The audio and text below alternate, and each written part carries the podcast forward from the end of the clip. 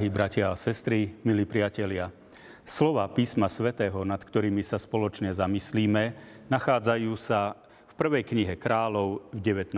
kapitole. Achab rozpovedal Izabel všetko, čo vykonal Eliáš, aj to, ako pobil mečom všetkých prorokov. Izabel poslala k Eliášovi posla s odkazom – nech mi hoci čo urobia bohovia a nech čokoľvek ešte pridajú, ak zajtra o takomto čase neurobím tvoj život podobný životu hoci ktorého z nich. Nalakal sa teda, pobral sa a odišiel kvôli svojmu životu. Keď prišiel do Šeby v Judsku, zanechal tam sluhu. Sám však odišiel na púšť na deň cesty. Keď došiel, sadol si pod kručinový ker a žiadal si smrť slovami Dosť už teraz, hospodine, Vezmi si môj život, lebo nie som lepší ako moji otcovia. Potom si lahol a zaspal pod kručinou. V tom sa ho dotkol aniel a povedal mu, vstaň a jedz. Poobzeral sa a hľa, pri hlave mal na žeravých kameňoch upečený posuch a krčach vody. Jedol, napil sa a znovu si lahol. Na to sa ho aniel po druhýkrát dotkol a povedal, vstaň a jedz, lebo máš priďalekú cestu pred sebou. Vstal teda, najedol sa a napil a posilnený tým pokrmom putoval 40 dní a 40 nocí až na Boží vrch Chóreb. To sú slova písma svätého. Drahí bratia a sestry, milí priatelia, známa je pieseň O drahý Kriste, Pane môj, smutné mi srdce upokoj. Mnohí v týchto slovách nachádzajú potešenie, keď prežívajú hlboký smútok a nikto a nič ich nevie potešiť. Pán Boh je náš tešiteľ a nebeský pomocník. On má moc vyslobodiť nás z ťažkého rozpoloženia. On najlepšie vie upokojiť našu prestrašenú a smutnú dušu. Eliášov príbeh, ktorý sme čítali, je toho dôkazom. Uvádza nás do pomerov v Izraeli v 9. storočí pred našim letopočtom. Vtedajší izraelský král Achab a jeho žena Izabel totiž zaviedli v krajine uctievanie pohanského boha Bála. Prorok Eliáš v tom videl veľký hriech proti hospodinovi. Na vrchu Karmel verejne ukázal, že vymyslený Bál je celkom bezmocný. Súčasne ukázal, aký mocný je hospodin. Kráľovna Izabel sa strašne nahnevala a Eliášovi odkázala, že ho zahubí. Eliáš dostal strach a dal sa na útek. Toto je pozadie nášho textu. Vidíme tu Eliáša na jednej strane ako smelého bojovníka za vec Božiu a na druhej strane ako vystrašeného utečenca na úteku. Aj my sami niekedy zažívame podobné duševné stavy. Niekedy sa cítime dosť silní a šikovní a inokedy sme naopak so silami úplne na dne. Sme na duši skleslí, malomyselní. Táto skleslosť, smutok v duši niekedy prerastá do novodobej choroby, ktorej sa hovorí depresia. Napriek tomu, že to bolo neradostné obdobie Eliášovho života, malo pre neho dôležitý výchovný význam.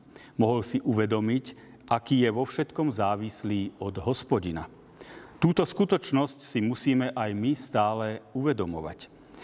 Keby nás nepostihovali stavy skleslosti, duševnej vyčerpanosti, smútku, možno by sme si o sebe príliš veľa mysleli.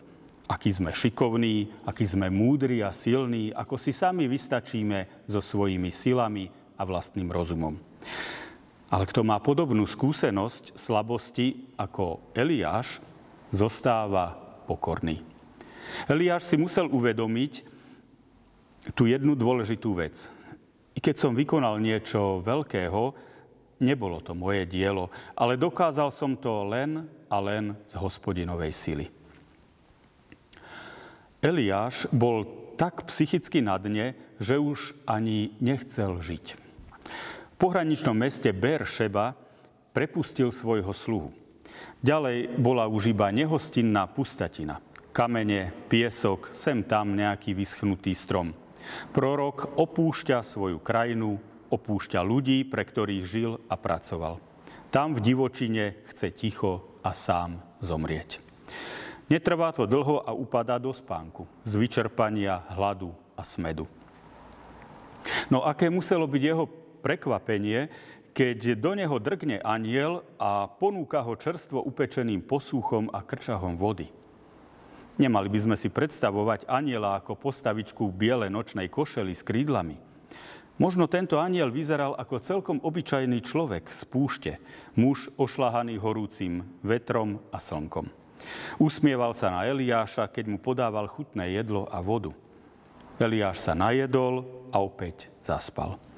Neskôr ho aniel znovu prebudil a rovnako posilnil. Vstaň a jedz, lebo máš pridalekú cestu pred sebou. Možno aj nás niekto takto nakopol do života. Bol to aniel, posol od Boha? Pán Boh nás zachraňuje.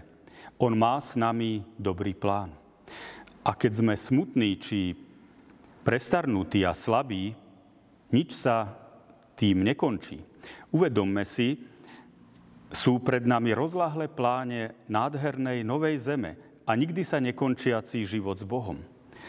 No ešte aj ten krátky čas tu na zemi, ktorý nám zostáva, môže a má byť zmysluplne využitý. Koľkokrát sa aj my dostávame do situácií, ktorých hovoríme ako Eliáš. Už dosť.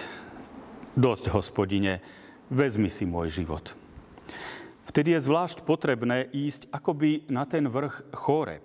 Ísť tam do Božej blízkosti. Môžeme sa skloniť k úprimnej modlitbe a predniesť Bohu svoju žalosť. Môžeme sa zahlbiť do Božieho slova a načerpať z neho múdrosť a odvahu. V takých ťažkých chvíľach je dobré premôcť sa a vyhľadať spoločenstvo veriacich. Tam môžeme byť úžasným spôsobom povzbudení. Rovnako dobré je v čase duševnej krízy vyhľadať veriaceho priateľa a zdôveriť sa mu so svojou slabosťou, so svojou skleslosťou. Aj takýto dôverný rozhovor so spoločnou modlitbou je cesta, ako výjsť z krízy a opäť získať radosť a istotu na ceste za pánom Ježišom Kristom. Amen. Pomodlíme sa. Drahý náš Spasiteľ, Pane Ježiši Kriste, Ty si prežíval úzkosť vtedy v Getsemane i potom na kríži. Ty poznáš aj ten najväčší smútok duše. Stoj pri nás, keď sme skleslí, utrápení, unavení rozličnými ťažkosťami. Dvíhaj nás a obnovuj vieru. Prosíme za našich chorých, nevládnych, osamelých. Buď im posilou. Prosíme tiež za naše deti a mládež, Vzbudzuj vieru, aby ťa nasledovali, poslúchali a boli raz spasení. Buď nám všetkým milostivý. Amen.